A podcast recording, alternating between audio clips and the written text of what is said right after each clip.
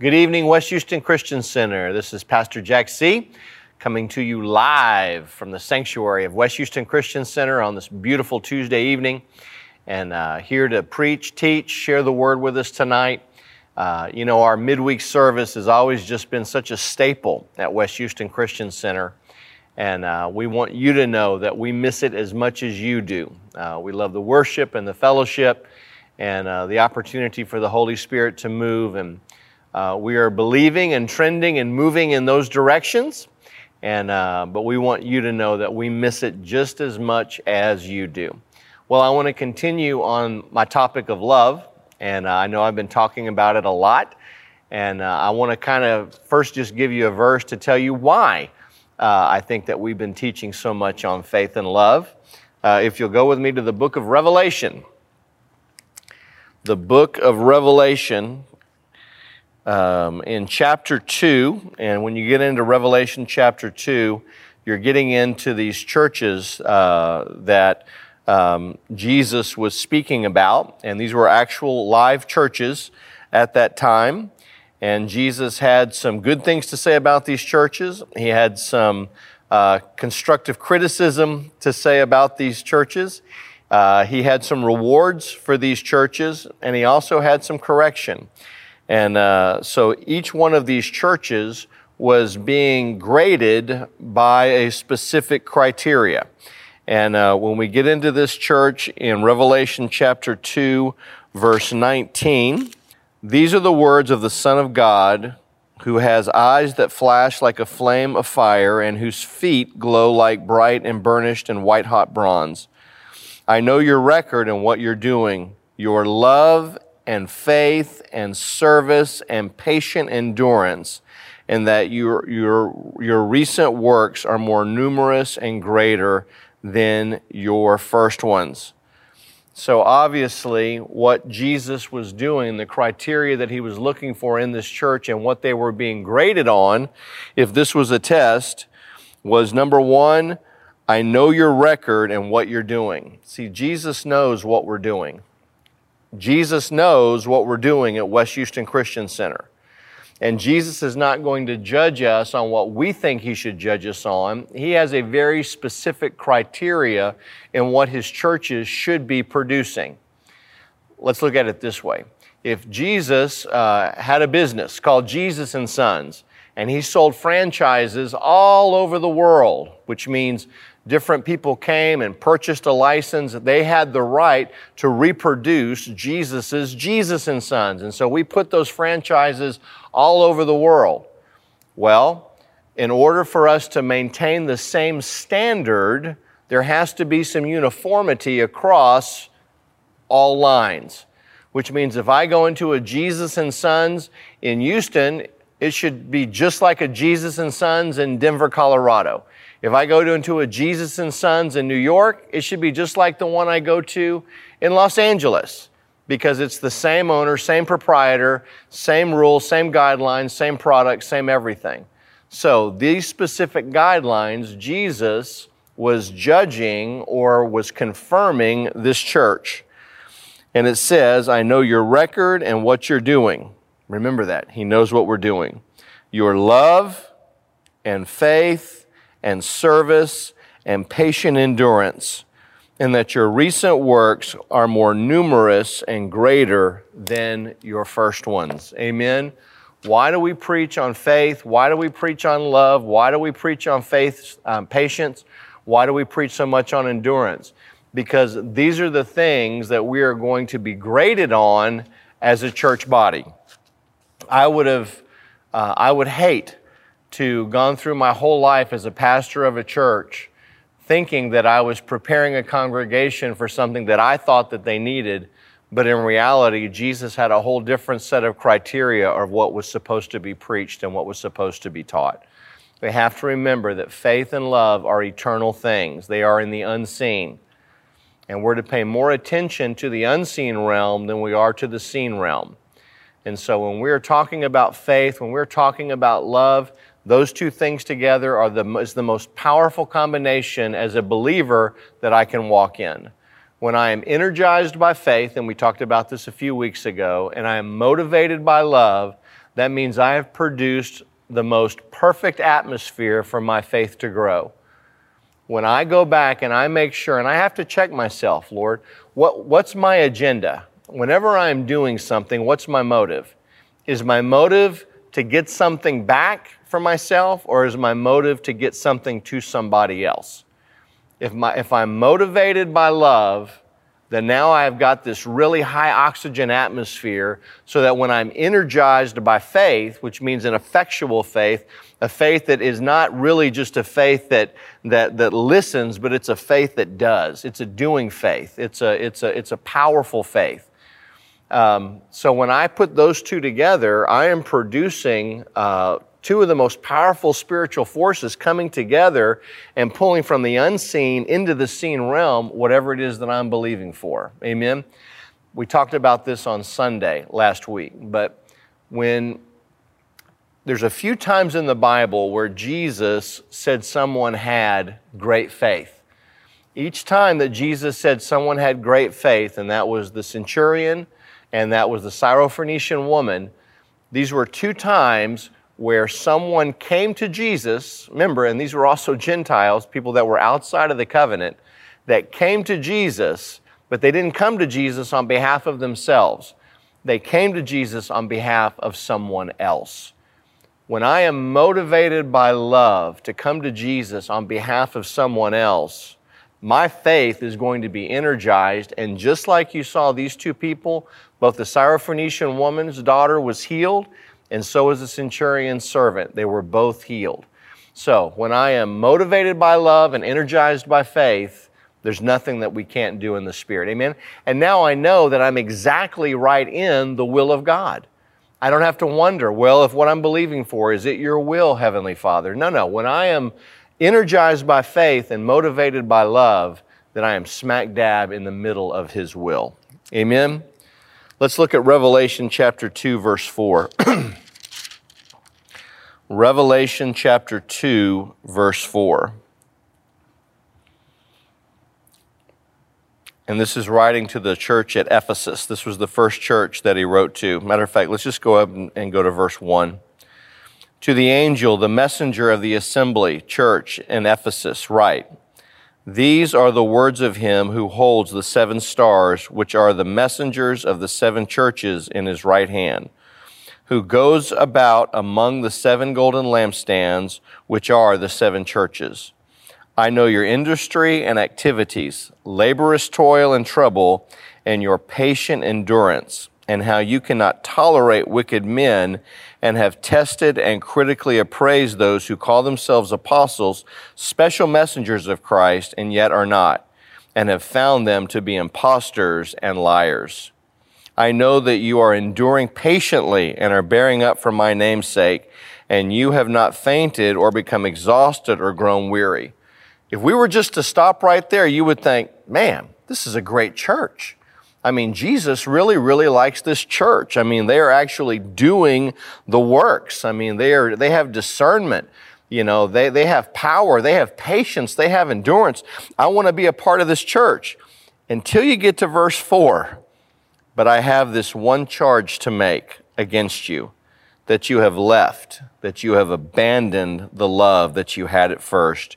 You have deserted me, your first love. And that just kind of pierces each one to our hearts. That Jesus came to this church, He complimented them on all the good things that they were doing.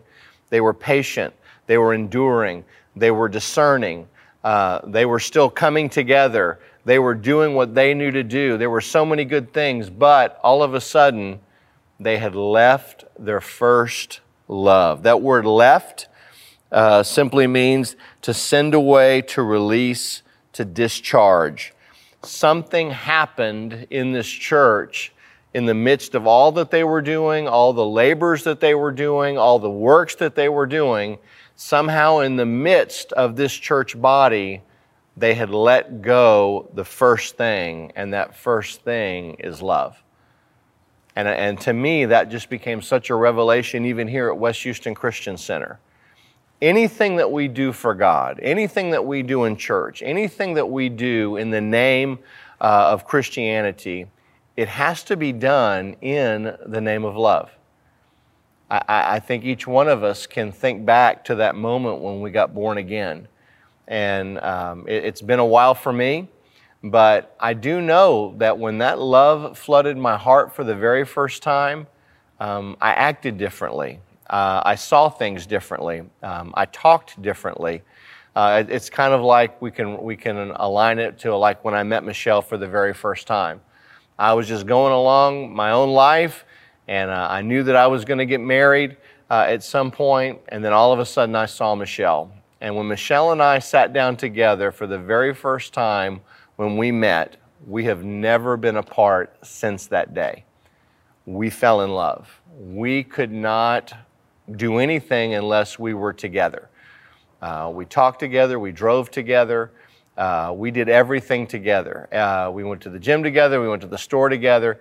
There was scarcely a time in the midst of our courtship and our dating up to our marriage that we were not together. We could not bear to be apart from one another. We talked, we laughed, we ministered together, went to the grocery store together. Uh, we could tell you story after story of being two Bible school students in Fort Worth, Texas, with no money. And uh, our big Friday night, uh, if we had it, if we could scrape together $12, was to maybe go to CiCi's Pizza. And then if there was a dollar movie that was safe to see, and that was a big Friday night for us. But you know what? It didn't matter. It didn't matter what we were eating. It didn't matter what we were watching. The key thing was is that we were together. We were in love. Now, we have to continually work on that love throughout our marriage. We can live in the same house together, we can eat the same food, wash the same clothes, have the same goal, same vision, raise children. But you know, if we don't go back and work on that first love, that dating portion, that part, that, that first thing that happened, and and I think that's what Jesus is saying here. Jesus is saying is, yeah, man, when we first got together, we loved each other. Everything you did, you couldn't wait to be in my presence. You couldn't wait to come into my house. You couldn't wait to do all these things. You were motivated by love. Love was the reason we were doing everything. But somewhere along the road, something happened. And we took our emphasis off of the love and we put it on the works. We took our emphasis off the relationship, and now all of a sudden, this has turned into more of a religion instead of now being motivated and doing everything that I do by love, now I'm doing it because I have to, or I felt compelled to do it, or it's because we've always done it this way. And so what Jesus was telling this church was is you got to get back and do the first works. I think that would be one of the worst indictments to get to heaven and to find out that we lost our candlestick, that we lost our light, the church will go on, but you'll just go on without a light. I don't want to be that church. I don't want to get to heaven and say, have Jesus say, Well, Jack, there was no love. So therefore, I had to take your candlestick out. You still continued as a church and you were there for years and you did some good things. But see, what I want is I want love to be the motivation for everything that we're doing. Amen. John 10, verse 34. It says, A new commandment I give you so that you love one another. Amen. We have to remember this. This was the commandment that Jesus gave us. And this is in John chapter 13. A new commandment I give to you that you love one another. As I have loved you, that you also love one another. And I know we've discussed this before, but Jesus was setting himself as the new standard for love. Before, I believe that we tried to love God to the best of our ability with all our heart, whatever, but then all of a sudden, Jesus came along, and instead of just this ethereal love, this ambiguous love, he actually showed us what love truly is and what tr- love truly was. And now all of a sudden I'm getting into this servant like, this, this selfish, selfless kind of love and he was setting this as this new standard for us as a Christian. Amen. The kind of love that I should be walking in is that agape love. There should be a love that's a tangible love between myself and God, but here's the kicker it also has to be demonstrated between one another. It's very, very, very hard for me to say that I love God with all my heart, all my soul, all my mind, all my strength, but yet I hate my neighbor. It's very, very hard to say that I love God uh, and I'll do anything for Him, but yet I refuse to lift a hand to ever help anybody. And we're going to kind of get into how do we rekindle, how do we restart this kind of a love, because there is a way to do it.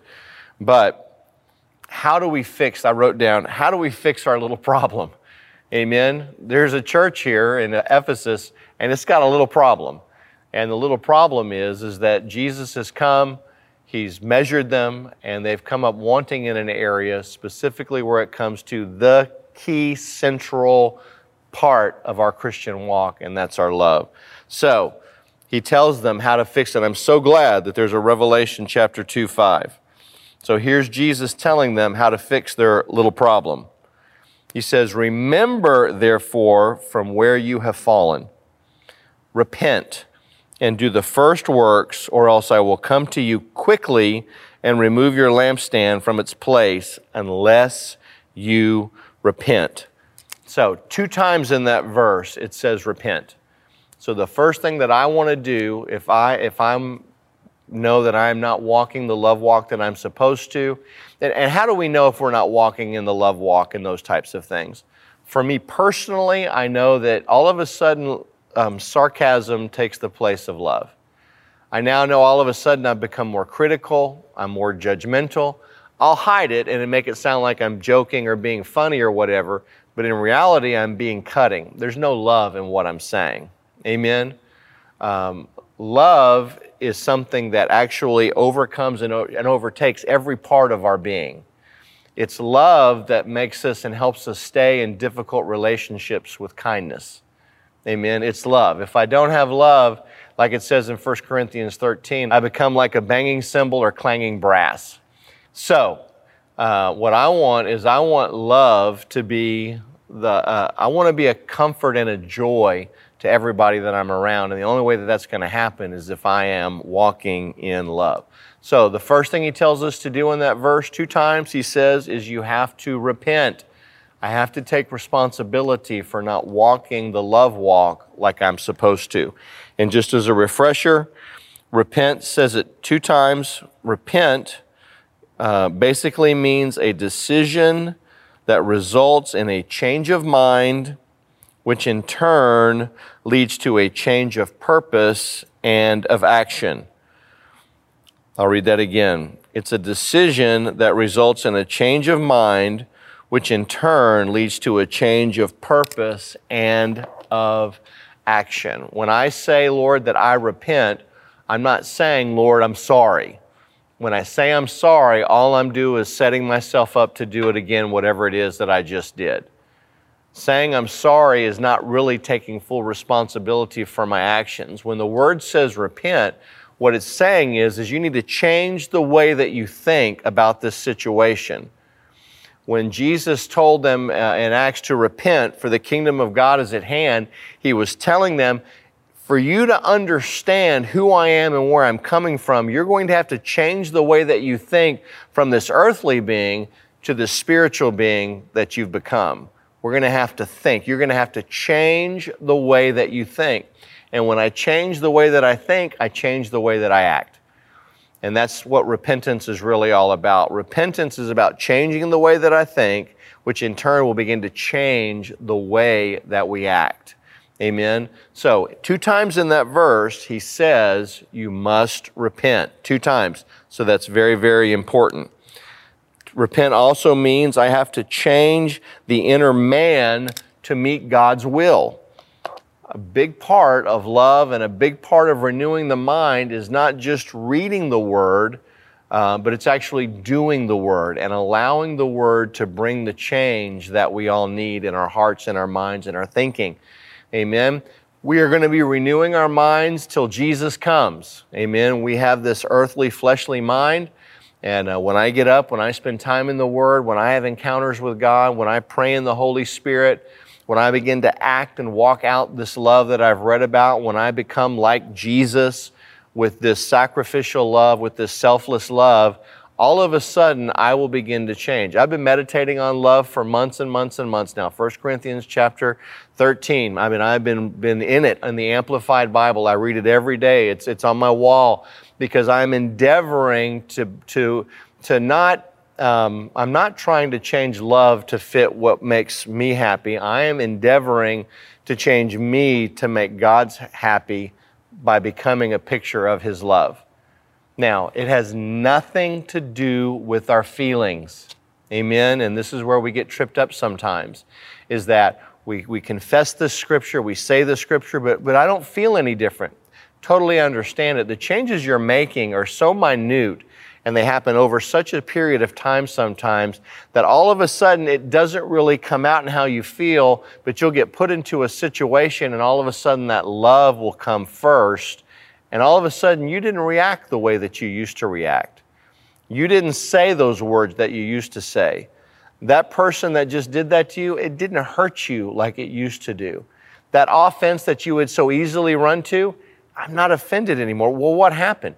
It's because the love of God, there's a greater portion of love in my heart that I'm operating out of, which is greater than that sensual, sensuous feelings, uh, sense knowledge love that I've been raised in my whole life. So when I let the love of God come into my heart, when I truly let it change, see, here's a, it's an off topic thing, but it's, an, it's, it's interesting. When people deal with weight loss, the first thing that they want to do after, oh, one day of dieting is get on the scale. And they want to see how much weight have I lost. Well, the scale is really not one of the best ways to check weight loss. If you're actually on a diet, maybe now you're doing some weight training, maybe you're running, maybe you're lifting, you're doing push-ups, you're doing sit-ups. What's happening is is you're now exchanging muscle that I'm sorry, that that fat that was there is now being replaced by muscle. Well, muscle weighs more than fat. So let's say that you now are lifting more weights and you get on that scale and you're just heartbroken. Oh my gosh, I've gained weight. That's really not the best way to judge weight loss. It's in your clothes. It's when you put that shirt on that you haven't worn in a while, all of a sudden it fits you differently. Now you're noticing where the change is, not by what the scale is telling you, by what your clothes are telling you. It's the same thing when it comes to the love of God. We want to get on a scale each day and say, Well, do I have enough love for today? I hope I have enough. That's not how it's manifested. It's manifested when I am in the world on a regular basis, interacting with people you know, when, when you're in traffic and someone cuts you off and you don't give them the, all the things that we normally used to do. You know, you're not on the horn as fast as you used to. That person that you've really dealt with offense, here's a good one. You really know that you're beginning to experience that agape kind of love when you begin to pray for those who spitefully hurt you instead of just taking the hurt, taking the pain, and building a case and reinforcing it and reinforcing it, now all of a sudden I'm, I have almost a sympathy or an empathy for that person, and I begin to see them as Jesus sees them, and I begin to pray for them. Amen? So, um, I said all that to say this. We have to repent. So, right here and now, if I am not been walking in the love walk, then Lord, I just humbly ask you to forgive me of my sins and Lord, show me, show me, Lord, how to be better. Show me, Lord, um, how I can be a better example of love to the world. Now, I also like this in Revelation chapter 2, verse 5. He tells me, he says, you need to, and let's look at that again. this is verse 5, Revelation chapter 2, verse 5. Remember then from what heights you have fallen. Repent and do the works you did previously when first you knew the Lord, or else I will visit you and remove your lampstand from its place unless you change your mind and repent. It says, do the first works. Amen. So, what are the first works? Okay, so I'm, I'm, I'm struggling in my love walk. What do I need to do? Let's look at Matthew chapter 25. Matthew chapter 25. And beginning in verse 35, it says, For I was hungry, and you gave me food. I was thirsty, and you gave me something to drink. I was a stranger, and you brought me together with yourselves, and you welcomed and entertained and lodged me. I was naked, and you clothed me. I was sick, and you visited me with help and ministering care. I was in prison, and you came to see me. Those are the first works. Let me, one of the biggest, um, I hate to, barometer, thermometer, I'm not right sure what's the right word but one of the ways that I can tell where I am in my love walk, it is in direct proportion to my giving. Am I giving? A, a, for God so loved the world that he gave his only begotten Son. If I am walking in love, one of the symptoms, one of the, the fruit of walking in love is that I should be giving. When I see somebody in need, I should want to help them and I know this is an area that I struggle with a lot sometimes too, that the compassion side of this. Sometimes in ministry in our Christian walk, we get sometimes jaded when it comes to helping people because there's been so many times where people have just been cons or taken advantage and you've helped people and they never say thank you, they never they just wipe their mouth and move on. Giving has nothing to do with who we're giving to. Amen. Giving has everything to do with me and there's a there's a the, the, spiritual component to Christianity, but there's also a humanity component. And when he's talking about going back, repent, change the mind, but go back and do those things that you used to do. Amen. When I go out and when I feed the poor, when I give a bottle of water to someone who's thirsty, when I give of clothes, when I go visit the sick in the hospital, when I go to the prisons those are the ways that I am showing that I really have been touched by love. Uh, I, I, I, I, am endeavoring to be better in those areas. What happens is, is that we get so caught up in our own little worlds. Well, why am I going to give to them? No one's giving to me. That's a terrible, terrible indictment as a believer. I should live to give. Amen. Uh, we support West Houston Assistance Ministry, which is on this side of town, which is kind of the benevolence arm uh, in West Houston. Ourselves, several other churches, we give to them on a regular basis. They have social services, they have food, they do clothing. Right now, they're feeding 75,000 people. I mean, they're just feeding people all the time, and we help support that. But you know, that doesn't exclude me from, on a personal level, being a blessing to those that are around me. Amen? We should be looking for opportunities to show the love of God to people on a regular basis. On a regular basis. So I want to make sure that when I drive by people, if I have something to give, I need to be spirit led in how that I do it. Amen. Some of the greatest advice I got uh, when we were in Bible school, Pastor Alan Shook, and uh, he made this statement. He says, I help everyone that God tells me to. And so that's really what it's all about is I want to be sensitive. There might be times when people are just standing right in front of you and lying to your face and God might say, bless them anyway. And there'll be other times when it doesn't make any sense at all. You'll, you'll say, God, why would I want to give to that person? They look like they have everything. Yeah, you don't know the whole story. So there is a benevolence part of what we're doing as a Christian that shows the world, A, that I'm a believer. Amen? If I'm going to go someplace and I'm going to preach the gospel, but if I can't help them with their food, if I can't help them to give them something to eat, have I really preached the gospel to them?